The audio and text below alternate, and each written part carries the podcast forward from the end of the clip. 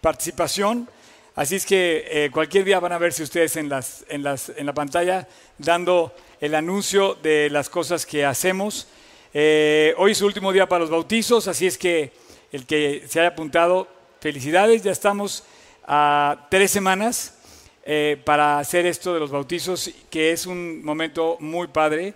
Y recuerden lo de la aplicación, tenemos un mensaje que nos hace, llegar la aplicación todas las mañanas a 7 de la mañana, que es, un, es una cadena de oración por nuestro país, por México. ¿no? Entonces, si tú estás en la aplicación, puedes descargar y activar las notificaciones para que te llegue, para que te llegue justamente la, notificación y orar, por nuestro país. Bueno, vamos a empezar. Bienvenidos. ¿Dónde han andado? Todos, es, la zona que han dado de viaje, ¿verdad? No, no es cierto. Eh, como bien dice aquí, vamos a entrar a ver este personaje, Jehú. A ver, ¿quién sabe quién es Jehú? Ah, ustedes estuvieron en la mañana.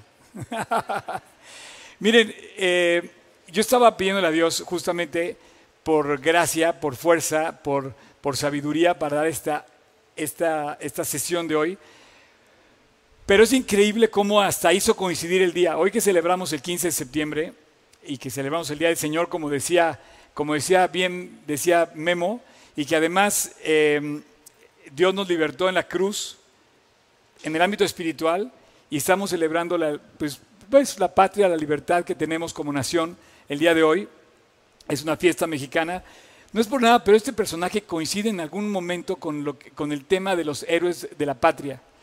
Y quiero decirte que es, confuso un poco porque justamente nos vamos a, encontrar en esta historia de los, reyes con nombres que se parecen muchísimo y el día de hoy en particular se, nos vienen varios que son tocayos. Voy a tratar de mejorar la cronología, vamos a poner la cronología la primera parte.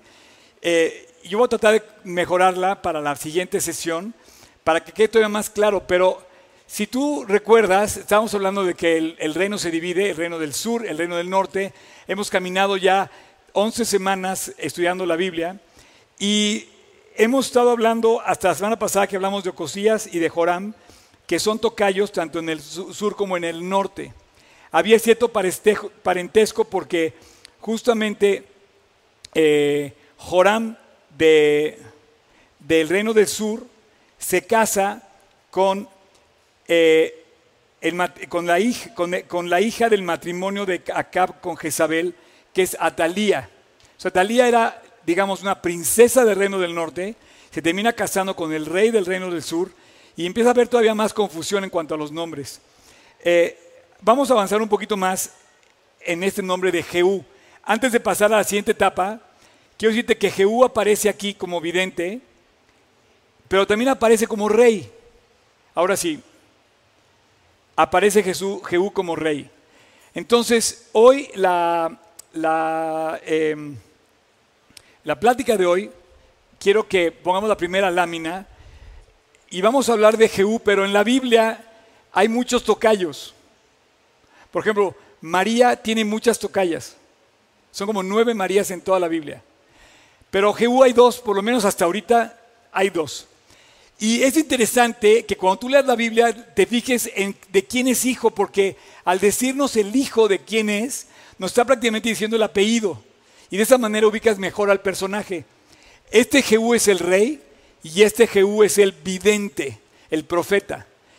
El profeta es hijo de el otro profeta que es Anani o Anani y Jehú es hijo de Josafat, hijo de Nimsi. ¿Por qué puse dos generaciones anteriores? ¿Por qué? Porque Josafat también tiene otro tocayo. Vamos a la, vamos a la genealogía. Eh, a la cronología, perdón. Un Jehú es el vidente. Este Jehú es hijo de Anani. ¿Quién es Anani? Nos vamos para atrás. Y Anani, al principio de nuestra cronología, es el papá de Jehú, el vidente que está hoy en nuestra charla. Pero él no va a ser el tema principal de hoy, porque estamos hablando de los reyes. Él interviene por ahí del capítulo eh, por ejemplo, en el capítulo, te voy a decir, uy, ya me, ya me pasé. Em, él interviene por ahí de, de Primera de Reyes 16, eh, vamos a poner el, el versículo 1, dice, y vino palabra de Dios a Jehú, hijo de Anani, contra Baasa. ¿Podemos poner el versículo? Es 16.1 de, de Primera de Reyes. Hijo de Anani, vino palabra de Jehú contra Baasa. Este versículo que podíamos leerlo y decir quién sabe qué está hablando, pasados a nuestra cronología, volvemos a poner la cronología, vas a encontrar que Baasa, 30 años antes del día de hoy que estamos en la, en la charla de hoy de Jehú Rey, Baasa aparece dentro de la genealogía. Y Jehú le habló a aquel y ahora le va a hablar también a este de ahora. Sin embargo, él no es el personaje de hoy. Lo que te quiero decir es que hay tocayos. Ahora, puedes volver a poner la lámina 1. Bien dice que eh, es un eh, hijo de Anani. Para eso, quiero que vayamos a Segunda de Reyes, capítulo 9. Se fijan que dice, Jehú el profeta es este, y Jehú el rey, hijo de Josafat, hijo de Nimsi. Si vemos eh, Segunda de Reyes, capítulo 9, versículo 20, eh, 14, así conspiró Jehú, hijo de Josafat, hijo de Nimsi. La misma Biblia ubica que es otro personaje, pero lo confuso que puede ser es que están en el mismo tiempo, son contemporáneos, haz de cuenta tú y yo, pero si hubiera aquí otro Oscar, o hubiera otro Juan, o Luis, o María, otro, entonces tendrías que identificar de quién estás hablando, ¿no? Eso es lo que está pasando con ellos. Y es interesante que hace la relación de Josafat, hijo de Nimsi, porque Josafat también tiene otro tocayo. ¿Se acuerdan que Josafat fue rey del reino del sur? Fue un buen rey que hizo alianza con Ocosías, reino del norte, para poner los barcos y que hizo alianza con Acab, pero él era rey. El rey Josafat no era hijo de Nimsi. Miren, vénganse, vamos a, vamos a ver esta, esta genealogía. Eh, el rey Josafat, el rey Josafat tiene su corona, era hijo de quién? En la descendencia, pónganlo, era hijo de Asa. O sea, Roboam, después Abías, después Asa y después Josafat. Sin embargo, cuando lees tú el capítulo 9, versículo 14, dice que era otro Josafat, que no era hijo de Asa, que era hijo de Nimsi. Y este hombre es este Josafat. Mira, ¿quieres ponerlo? Este Josafat era el rey, perdóname, era, eh, dice, era, nueve, perdóname, perdóname. Así conspiró Jehú, hijo de Josafat, Jehú, hijo de Josafat, hijo de Nimsi, contra Joram. Este era rey, era hijo del rey, perdón, no, él era hijo de Josafat, tocayo de este rey. Ahora, eh, tienes toda la cronología desde la primera, primera, desde, desde, desde Saúl. Miren, vean todo lo que hemos avanzado y díganme si no es una belleza hasta dónde hemos llegado hoy. Para los que se están conectando por primera vez, estamos estudiando los reyes. Antes de eso, eh, antes, antes, antes, hay una donde está Saúl, eh, David y Salomón. Es una, hace, y les voy a hacer un desafío. A partir de ahora, quiero decirles que estamos acercándonos al cierre de la serie. Dentro de cinco semanas vamos a cerrar con broche de oro, literal, de oro, de oro. Eh, porque vas a participar tú. ¿eh? Y si tú, si tú pudieras explicarme de principio a fin toda esta, fíjense bien, esta es la primera trama, desde Abraham, los reyes, los profetas, perdóname, los jueces, los reyes Saúl, David, Salomón, se divide el reino, la siguiente lámina continúa, es que tenemos que darle como scroll para que veamos toda la lámina. Después pasa por aquí y hoy vamos a llegar a la, tercera parte, la que sigue, por favor. Si tú, fíjate bien, si tú me puedes explicar al cierre del ejercicio todo esto, yo te invito a comer en Nautilus todos los días del próximo año. En serio, ¿eh? Ni yo lo entiendo todavía. Pero hoy te voy a poner algunas. Los que me contesten hoy van a tener comida, por lo menos una comida. Y si de plano no contestan, pues ya. En fin. ¿Por qué te digo esto? Porque es confuso, es, pero es fascinante. Estoy súper, súper agradecido con Dios de que tú y yo hayas querido, tú conmigo hayas querido estudiar la Biblia y te pongas así con papel en mano, pluma y a escribir y a leer. Porque hoy vamos a seguir avanzando. Y fíjense bien, estamos hablando de Jehú, pero no estamos hablando del vidente, vamos a hablar de Jehú el rey. Este hombre fue uno verdadero insurgente. Si hoy eh, celebramos, no sé, las fiestas patrias, porque tenemos héroes que nos dieron patria y libertad, ese hombre, Jehú, trajo libertad y trajo limpieza a la nación como Israel. Recibe una orden tal que Dios le comienda, le, comienda al rey, a este Jehú, le dice, acaba con toda la dinastía real de la casa de Acab. Fíjate bien, vamos a volver a la, cronología. Él dice que era hijo de Josafat, hijo de Imsri. ¿Dónde está la, dónde está la dinastía de Aquí no aparece Josafat ni Nimsri. ¿Por qué?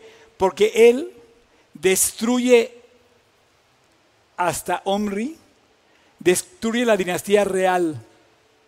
Es encargado, es un personaje muy interesante del Antiguo Testamento. Él recibe una orden directa del profeta de acabar con la casa de Omri.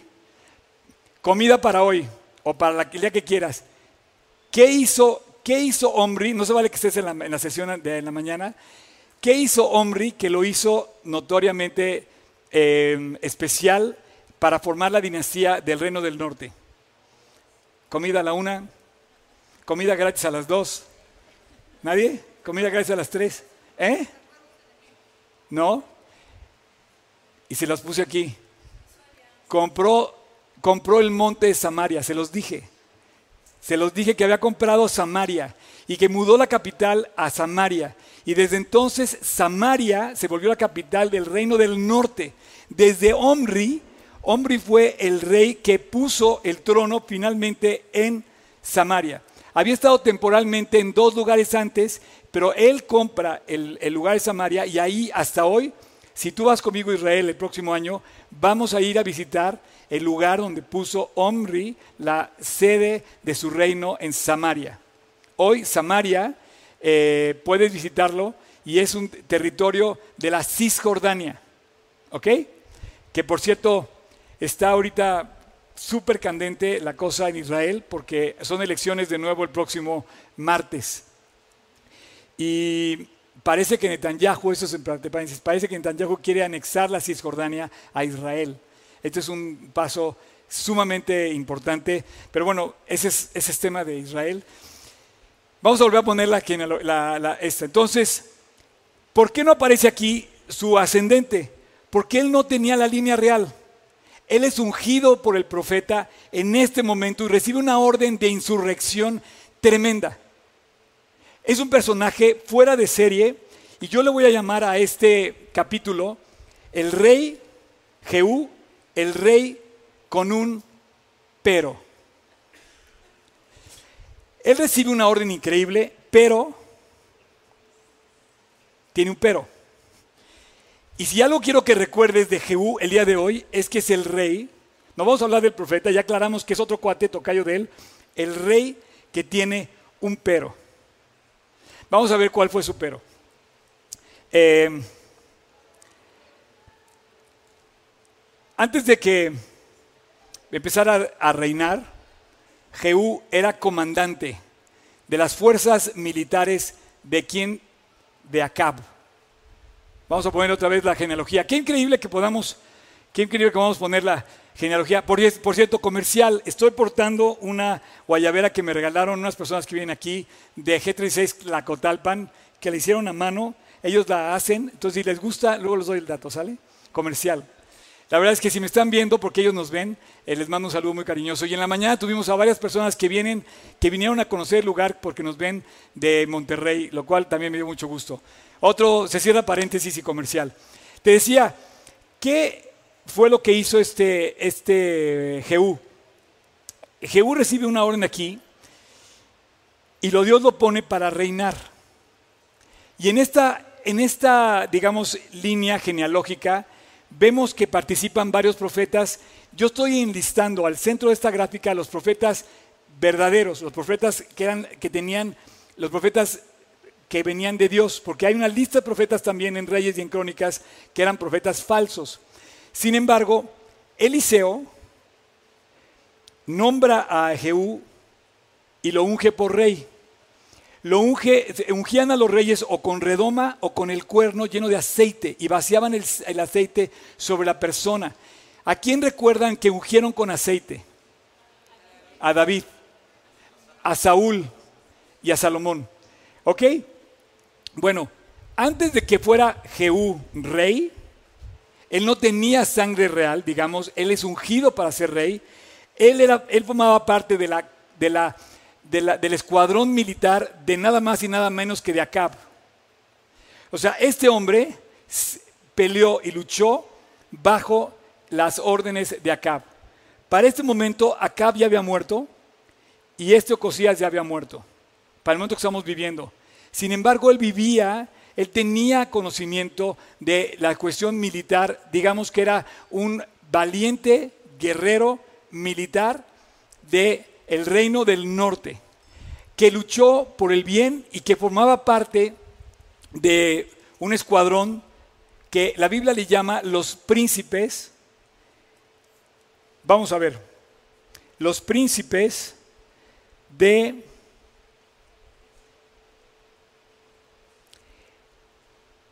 eh, espérame, espérame, los príncipes de, ahorita va a salir el nombre, Vámonos a 2 Reyes, versículo, capítulo 9. Ahorita va a salir el nombre. Eh, entonces, ah, ¿quién ungió a David? ¿Quién ungió a Salomón? ¿Se acuerdan de quién lo ungió? Eso, Samuel. ¿Quién ungió a Jehú? Un secretario particular que no sabemos su nombre, de Eliseo. Resulta que Eliseo le dice, ve, toma aceite a un cuate que servía en su, en su en su, eh, eh, el profeta, busca a Jehú y úngelo por rey del norte. Segunda de Reyes, capítulo 9, empezamos.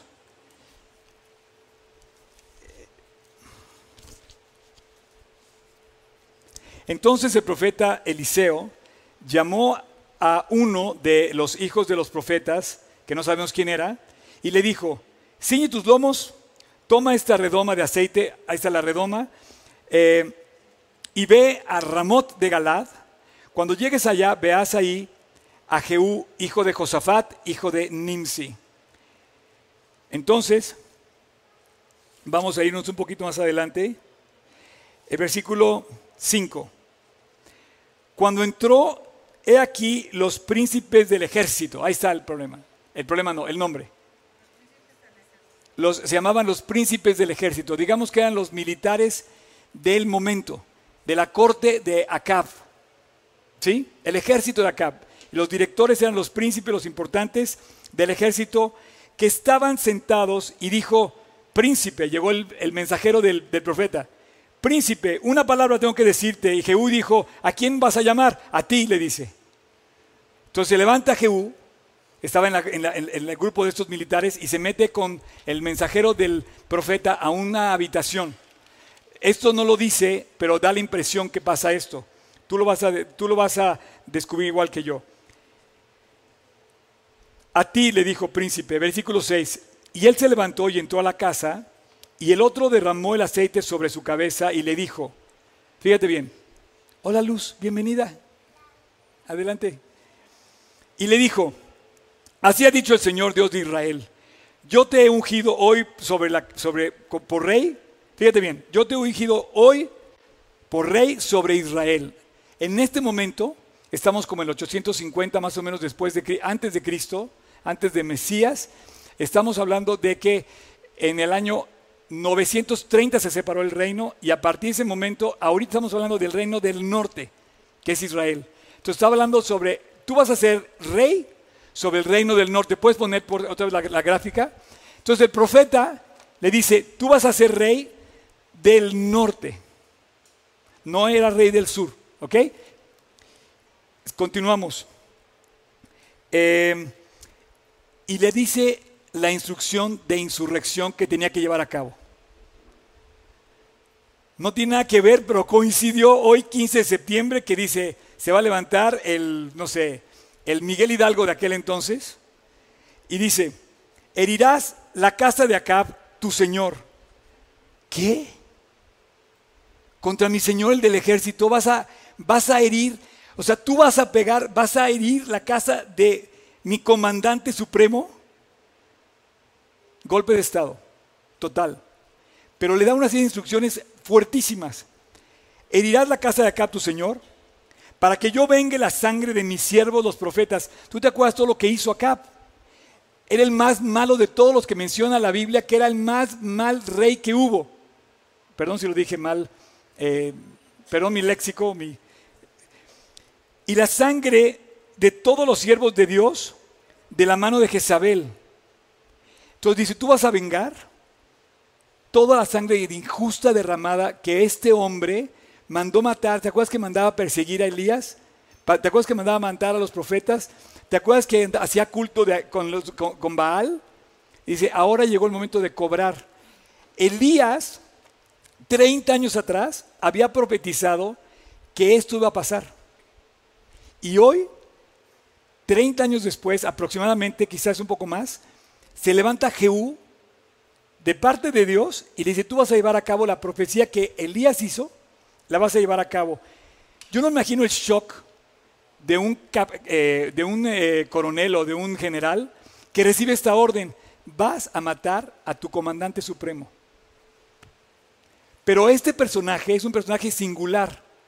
Era un, era comandante acérrimo, que era apasionado porque decía, de verdad, iba a dar todo por la justicia.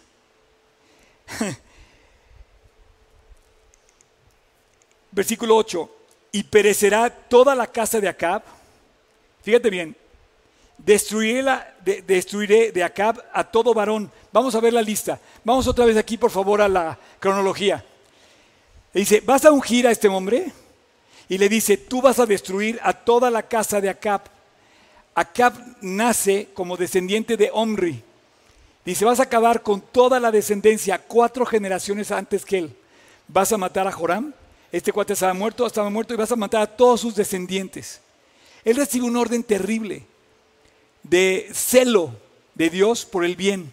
Y dice, vas a matar a todo lo varón. Versículo 8.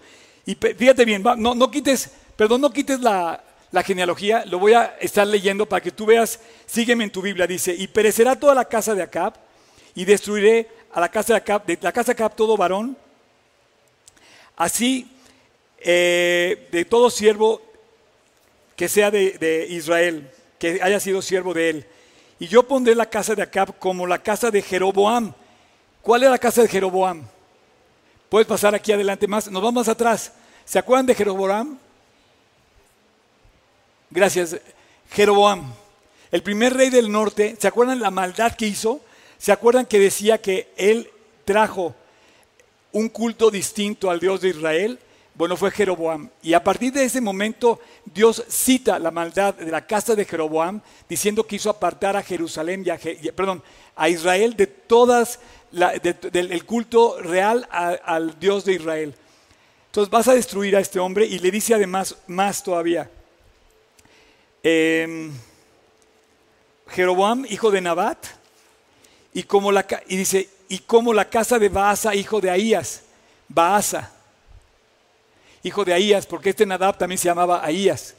Entonces él le dice, vas a destruir todo este mal, vas a limpiar por completo, vas a arrasar en el reino del norte, vas a arrasar con lo malo, vas a limpiar la tierra. Digamos que diríamos espiritualmente, vas a acabar con la corrupción completamente, de tajo, la vas a, la vas a arrancar, y, escúchame bien, la vas a arrancar al 100%. Espiritualmente estás llamado, otra vez puedes volver a poner la, la que sigue de esta, Jehú, estás llamado a erradicar la corrupción espiritual de Israel. Y el cuate dice, Dios, dame eso y más. Y sale en ese momento, sale corriendo, perdón, no corriendo, sale a caballo. Y empieza a, a toda velocidad en su monte y dice, voy a ir a matar ahorita al descendiente que vive de Acab. ¿Quién era? El rey. Su mismo capitán, guardia, general, lo que quieras, se monta con todos los que estaban al... Ah, porque además, en ese momento, todos los que estaban con él, los militares, los príncipes del ejército, lo apoyan. En, la, unción que hace, eh, ahorita voy a contarles lo que pasa cuando va a caballo, ¿ok? Pero voy, a terminar de ver la escena. Acuérdense que esto sucede en el cuarto privado donde derrama el aceite el, secretario del profeta Eliseo lo nombra rey y él sale, imagínate que sale todo bañado de aceite y le dicen, ¿qué te dijo el profeta? Después, versículo 11, salió Jehú a los siervos de su señor y le dijeron, ¿qué pasó? ¿Para qué vino aquel loco? Así le decían al profeta. Y él le dijo, vosotros sabéis a qué vino. O sea, véanme, entonces ellos como que se emocionan y dice, ¿a poco te ungieron por rey? ¿Se va a acabar la maldad de Acab en Israel? ¿Es en serio? Yo creo que han dicho algo así, no lo dice la Biblia, pero ellos dijeron, mentira, decláranos ahora qué te dijo. Entonces Jehú dijo, así y así me habló diciendo, así ha dicho el Señor, yo te he ungido por rey sobre Israel. Entonces cada uno de estos hombres tomó apresuradamente su manto y lo puso debajo de Jehú en el trono y lo nombraron rey y gritaron, Jehú es rey. Se quitan el manto, se, quitan el, yo pienso que era el, eh, ¿cómo se llama el manto? El talit, yo imagino que era algo así, y lo ponen y, se, y reconocen a Jehú rey. En ese momento había dos reyes, ¿ok? Uno que iba a matar a este, que recibe la orden directa del profeta y dice, tienes que ir contra él. Y ahora sí, agarra, se monta en su caballo y recorre 72 kilómetros hasta Jezreel. Él estaba en Ramot de Galad y recorre hasta Jezreel, donde estaban nada más y nada menos que el rey del norte junto con el rey del sur. Estos dos estaban aliados en una batalla que habían hecho y en ese momento estaban curándose de ciertas heridas que le había producido la batalla al rey. Él vino a convocar a él, y si tú quieres ver de qué manera se unen todo esto, tienes que ver los capítulos anteriores porque ya no nos da tiempo. Pero resulta que hubo medio parentesco entre estos familiares con eh, Acab y con Joram de acá. Entonces, sale a caballo, llega a Jezreel y en su palacio, el rey ve venir una cuadrilla de, gente del ejército a todo, galope. Entonces la atalaya le dice, ¿quién es? Y la atalaya dice, veo que viene con ímpetu, es el, es, el, marchar de este hombre, se ve que es Jehú. Y por, por, esa expresión da a entender que era un gran militar, Jehú. Entonces el rey dice, envía un mensajero y dile que qué pasó. Entonces va el mensajero y no regresa. Y se envía otro y tampoco regresa. ¿Por qué? Porque estaba sublevándose contra el rey y ellos convencen de entrar contra el rey. Entonces, lejos de regresar con el mensaje, le dice, quédate conmigo y vamos contra el rey. Entonces, al tercero que no regresó, al segundo que no regresó, el rey le dice a su, a su homólogo, a su colega o su rey del sur, le dice, vamos a encontrarnos con Jehú. Es increíble esto, ¿no? Este, ok, se levantó Eh, vamos al versículo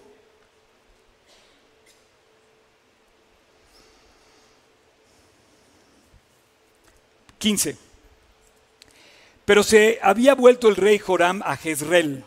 ¿Te acuerdas que estaba Jezreel? Para curarse de las heridas que los sirios le habían hecho, porque peleó contra Asael. Este hombre, Asael, era el rey de Siria. Qué increíble, pero Siria a la fecha se pelea con Israel. Y desde entonces ha sido enemigos. Habían luchado Joram con Ocosías para pelear contra Asael y lo habían herido a Joram y estaba recuperándose en su palacio de Jezreel. ¿Ok? Estamos en el versículo 15. Rey de Siria. Y Jehú dijo, si es vuestra voluntad, ninguno escape de la ciudad hasta ir y dar las nuevas en Jezreel. Entonces Jehú cabalgó y fue a Jezreel porque Joram estaba allí enfermo. Y también estaba Cosías, rey de Judá, que había descendido a visitar al rey porque estaba enfermo. Vamos al capítulo 9, versículo 17. Y el atalaya cuando lo vio venir en la torre de Jezreel vio a la tropa y dijo, veo una tropa y a Joram dijo, ¿quién es?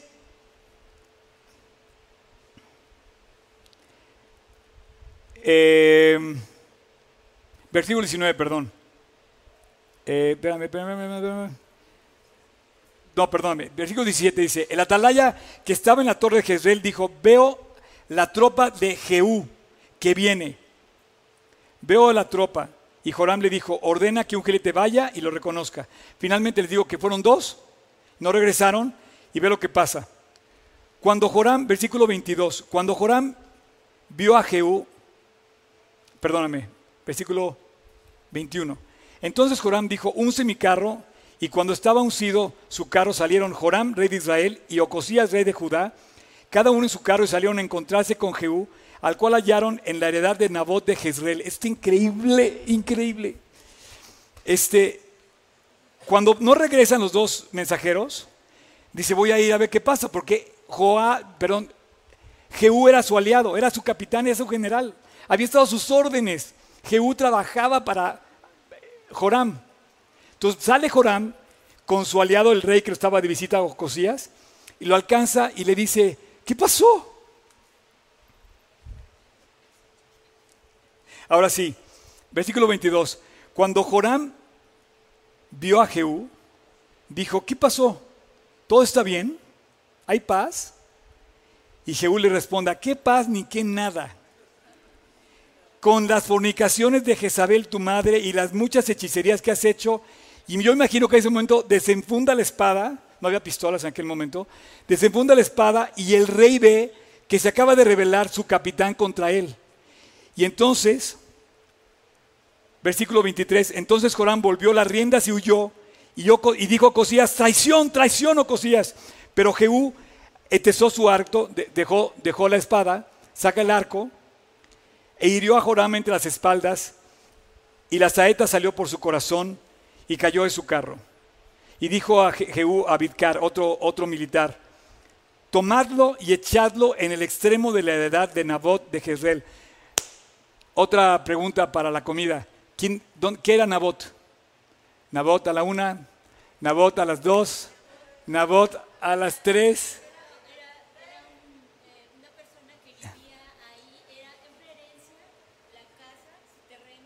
La viña. Sí. Casi, tú llegas al postre nada más. La comida no, tú llegas al postre. No, muy bien. Nabot, Nabot de Jezreel, ¿se acuerdan de Nabot? Era la viña de Nabot. La heredad de Nabot era la viña que quiso comprar a fuerzas y que mandó matar al... Imagínate qué tan bueno era Acab que manda matar al cuate para quedarse con la viña. Pero ve la exactitud de la palabra. 30 años después, en el lugar que Dios había profetizado que iban a lamer los perros la sangre de este cuate, ahí lo mata. Y de su descendencia, es impresionante. Le devuelve la, heredad, obviamente no la tomó. ¿Sabes por qué no le quiso dar la heredad? Ahora ya entendí por qué. Porque era una heredad que había recibido como bendición de Dios cuando repartieron la tierra. Y él no quiso darle poco interés o poco valor a lo que había recibido de Dios. Tú pídele ahorita a un judío que te entregue un cachito de Israel, primero se muere. Bueno, pues Nabot fue lo que hizo. No, no te voy a dar mi, no te voy a dar mi casa, yo, es mi casa, es mi heredad, es lo que Dios me dio, mi familia, para que yo tenga mi descendencia ahí. Y bueno, Acab lo manda a matar, comete una injusticia, eh, levanta testigos falsos, ¿se acuerdan de toda esa historia? Bueno, en la misma heredad, versículo 21, y salieron a encontrar a Jehú, el cual hallaron en la heredad de Nabot.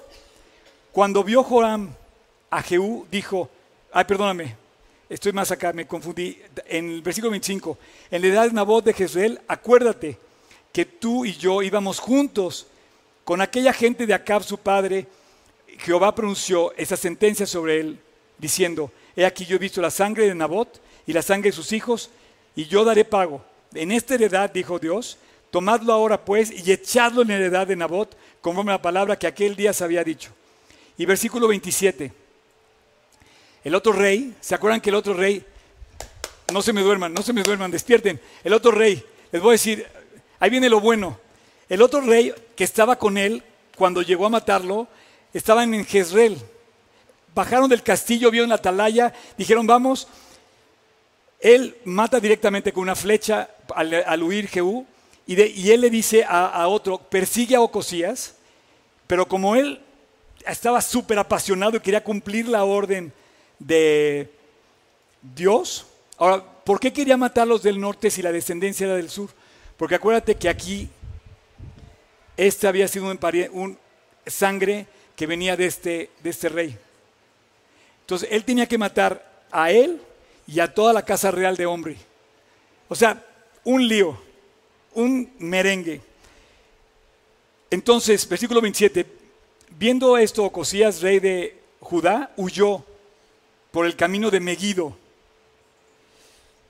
Y Jehú dijo, herid también a él. Y le hirieron a la subida de Gur junto a Ibleam, y Ocosías huyó a Megiddo, pero ahí murió. hasta la fecha iba cumpliendo con todo esto, con todo celo aquí. Y sus siervos, ya voy a terminar, si quieren pasar por favor los de la banda, los del, los del el worship, y sus siervos le llevaron en un carro a Jerusalén, donde le sepultaron con el protocolo de los reyes, porque él era el rey del sur.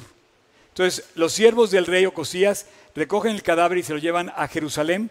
En la ciudad de David le, rinden los honores fúnebres a este hombre. Ahora, yo quiero eh, terminar con un pasaje que está en eh, Segunda de Reyes 10. Más o menos la historia concluye, me puedes volver a poner otra vez la, cronología. Qué bendición esta cosa, la verdad. No saben lo que es para mí esta, esta pantalla. Eh, Jehú ya había matado a Joram y ya me había matado a Cosías. Tenía que matar todavía a mucha gente más. Tenía que acabar con Atalía porque estaba viva. Atalía, que era hija directa del matrimonio de Acab. Y hay una matazón tremenda.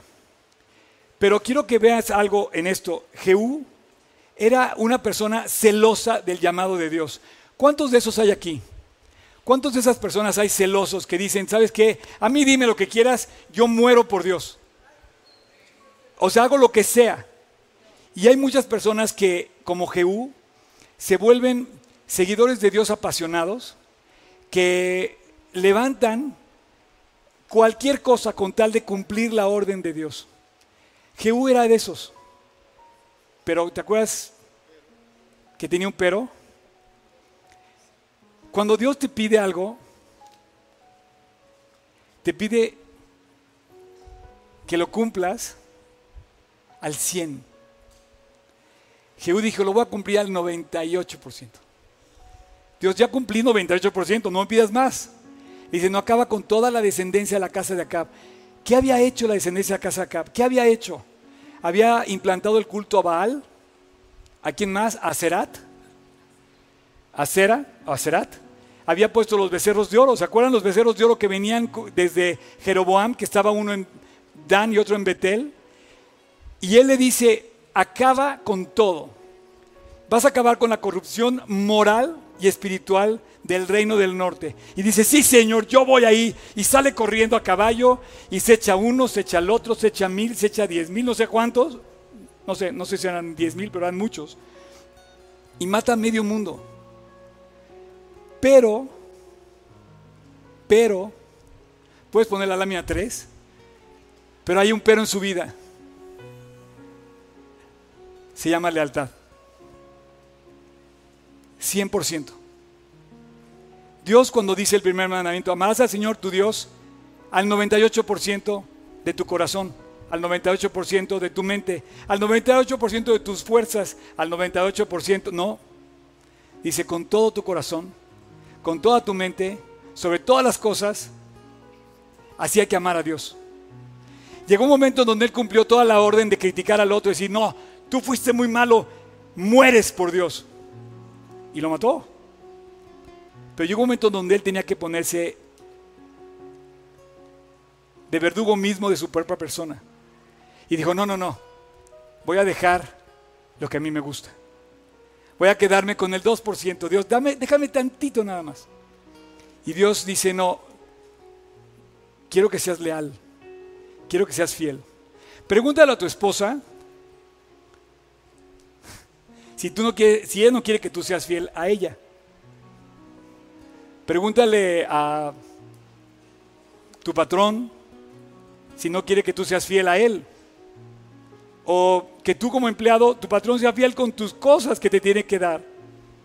Pregúntate por qué no hablamos de otra cosa que para mí es en alto, sublime la fidelidad. Jehú es de esos que Jesús dice, ¿Cómo ves? ¿Qué tan pronto y tan preciso es para encontrar la paja en el ojo del otro? Pero tú tienes una viga. Jehú era de esos. Jehú tenía un pero nada más. Se tragaba el camello, mientras que al otro no le perdonaba el mosquito. Fíjate bien, capítulo 10, segunda de Reyes, versículo 29. Con todo, Perdón, versículo 30. Fíjate bien, 30.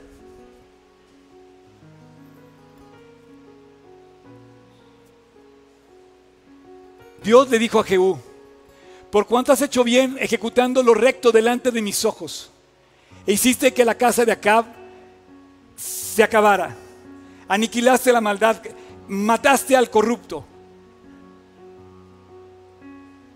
según lo que estaba en mi corazón, un deseo de hacer volver a Israel a Dios. Mi corazón era, Jehú, que tú hicieras volver a la casa de Israel, al Dios de Israel. Olvídate de los, de los becerros, olvídate de los baales, olvídate de Azaret. Mi corazón era que tú hicieras volver a la casa, nadie más como tú. Acabaste con toda la descendencia de los malos. Y entonces tus hijos se sentarán sobre tu trono cuatro generaciones. Había acabado él con cuatro generaciones de Omri y Dios le dijo, tú vas a ser rey y va a reinar tu descendencia cuatro generaciones más. Pero ¿qué pasa en el versículo 31? Pero, pero, pero Jehú no cuidó de andar en la ley de Dios con todo su corazón y no se apartó de los pecados de Jeroboam que había hecho pecar a Israel. ¿Cuáles eran los pecados? El versículo 29 lo dice. Con todo esto Jehú no se apartó de los pecados de Jeroboam, hijo de Nabat, que hizo pecar a Israel y dejó en pie los becerros de oro que estaban en Betel y en Dan. Quiero,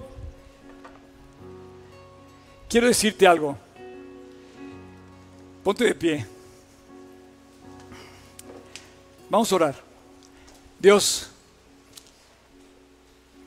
te quiero dar las gracias porque nos, llevas delante de una escena impresionante, de un personaje más que interesante, un personaje singular. Quizá nunca habíamos oído ni reparado en Jehú, pero por lo visto dejaste mención de este hombre para llamar nuestra atención a nosotros.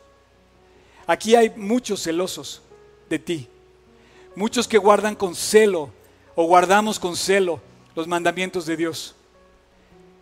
Pero no es al 98%, ni siquiera al 99%. Dios, yo sé que tú quieres levantar aquí entre nosotros a personas que vivamos para ti al 100%. Yo te quiero pedir hoy, para que no guardemos nada, que nos permita dejar de pie a esos altares con esos toros de Betel y de Dan en nuestro corazón. Dios está levantando una nación y el día de hoy celebramos a México. Yo te quiero pedir para que aquí tú levantes a hombres y mujeres que con nuestra vida al 100 podamos sembrar la verdad al 100, podamos erradicar la corrupción al 100, podamos hablar de verdad, andar en tus caminos, en esta nación que tanto te necesita. Dios, levanta una entrega total en nuestras vidas, que no haya ningún pero en nosotros te pido porque nos lleves a una cosa que tú llamas en la Biblia hermosa, única, excepcional, que nos permite ver el futuro sonriendo, que se llama santidad. Vidas limpias, vidas completas para ti. Yo sé que aquí no hay ninguno limpio, pero tú has limpiado nuestra vida, Dios, y quiero pedirte que todos llevemos una entrega total a ti.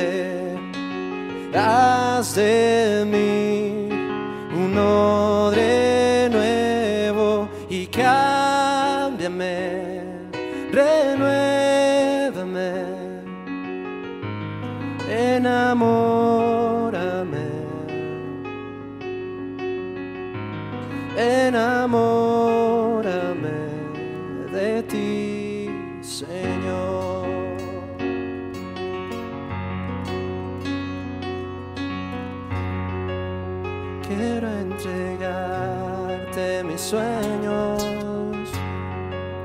tu voluntad hacen ellos. Mi corazón te lo entrego, enamórame de ti. Quiero aprender a escucharte, quiero saber que es amarte de tu verdad, Dios, saciarme, enamórame de ti, Señor. Que tu presencia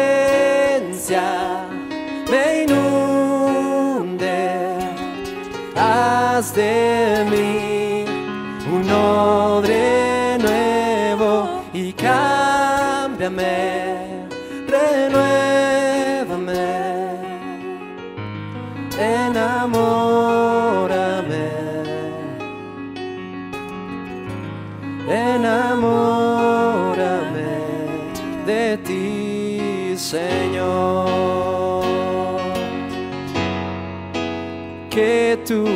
tu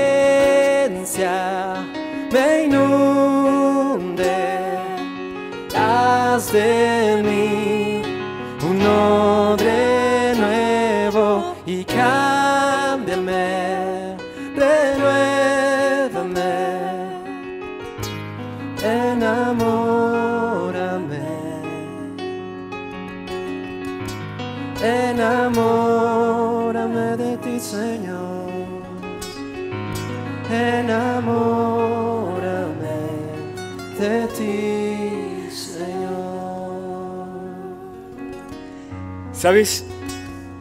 ¿Sabes lo que es estar al 100%? Por ejemplo, si tienes, eh, voy a hablar de dólares porque ya en, en México no hay centavos, pero si tienes un dólar y le falta un centavo, no tienes el dólar.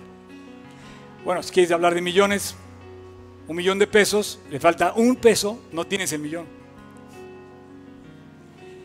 Si te quieres mojar y no te mojaste las uñas de los dedos, no estás sumergido en el agua. El 100% es todo. Y Dios quiere que todo, completo, estemos para Él. ¿Sabes quién, por ejemplo, vivió a todo? Por ejemplo, Job. Job fue tentado de todas maneras y al final dice, ahora mis ojos lo ven. Yo no sé qué clase de creyente seas, pero estamos rodeados de muchos creyentes que viven al 99%.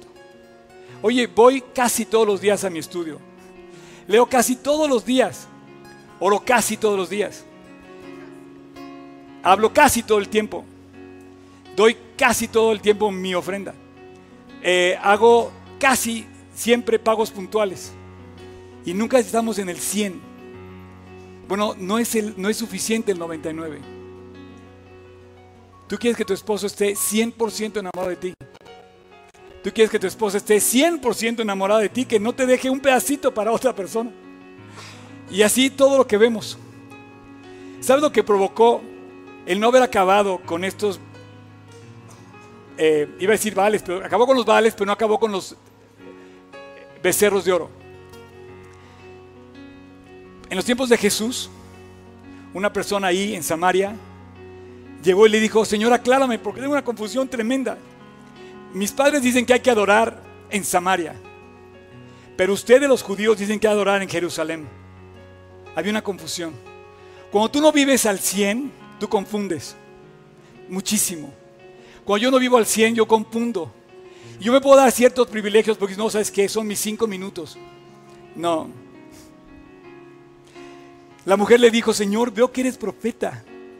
Nuestros padres adoraron este monte y vosotros decís que es en Jerusalén el lugar donde se debe adorar. Y Jesús le dice, te voy a aclarar, este monte nunca debió haber estado aquí para hacer adoración. Es Jerusalén. No te equivoques. Pero no se mete a discutir problemas religiosos Dios. La lleva directamente a la solución. Y le dice, Jesús le dijo, mujer, ciertamente, créeme, que la hora viene cuando ni en este monte, ni en Jerusalén, tienes que adorar al Padre. Vosotros adoráis lo que no sabéis. Nosotros adoramos lo que sabemos. Porque la salvación, la salvación viene por los judíos. Mas la hora viene, oh mujer, y ahora es cuando los verdaderos adoradores adorarán al Padre en espíritu y en verdad. Una verdad no es verdad si está contaminada con el 1% de veneno. Una verdad no es verdad si tiene el 99% de verdad. Es una verdad a medias. ¿Y tu corazón cómo está? Dios es espíritu y que el que los adora debe adorarlo en espíritu y en verdad. La mujer le dijo, sé que ha de venir el Mesías, llamado el Cristo. Cuando Él venga nos aclarará todas las cosas. Jehú tuvo la oportunidad de ser un héroe nacional y espiritual, como los héroes de nuestra patria, que nos dieron patria y libertad. Pero Dios está esperando que ustedes y yo seamos héroes espirituales en esta nación, seamos héroes morales en esta nación, que levantemos en alto al 100% lo que, los principios de Dios. Dios está, Dios está llamándonos a vivir para Él con todo el corazón al 100%. Y Jesús le dijo, yo soy el que habla contigo. Cierra tus ojos y vamos a concluir con una oración en la que yo te quiero invitar a que si tú quieres al 100 o tienes dudas si estás viviendo para Dios, si te has reconciliado con Él, estoy en este momento por orar contigo. Cierra tus ojos, yo no sé quién seas, a lo mejor me estás escuchando en línea dentro de 10 años, no sé. Esta grabación va a quedar ahí, pero donde quiera que me estés escuchando ahí en internet y ahora que estás aquí, te quiero pedir que no dejes pasar esta oportunidad como la dejó pasar Jehú. Acaba con todo. Termina con todo. Pídele perdón a Dios con todo tu corazón. Pídele que quieres hacerlo tu rey al 100%. Que quieres entregarle tu vida al 100%. Que lo quieres amar al 100%. Yo voy a orar y si tú quieres hoy pedirle perdón a Dios y reconciliarte con Él en silencio, ora conmigo. Jesús, tú eres mi salvación. Tú eres el Mesías, mi redentor. En ti hay perdón de pecados y hoy te quiero pedir perdón de mis pecados. Jesús borra mis rebeliones, borra mis pecados. En la cruz lo hiciste como el Cordero de la Pascua, Jesús, lávame, déjame blanco. No quiero que me dejes gris, quiero que me dejes blanco. El día de hoy te invito a mi corazón y que pases, limpies y te sientes en el trono de mi corazón. Te otorgo el reino de mi vida, el gobierno total y te doy gracias por perdonarme y salvarme. El día de hoy te hago mi Salvador y te hago mi Señor. Te lo pido en tu nombre, Jesús.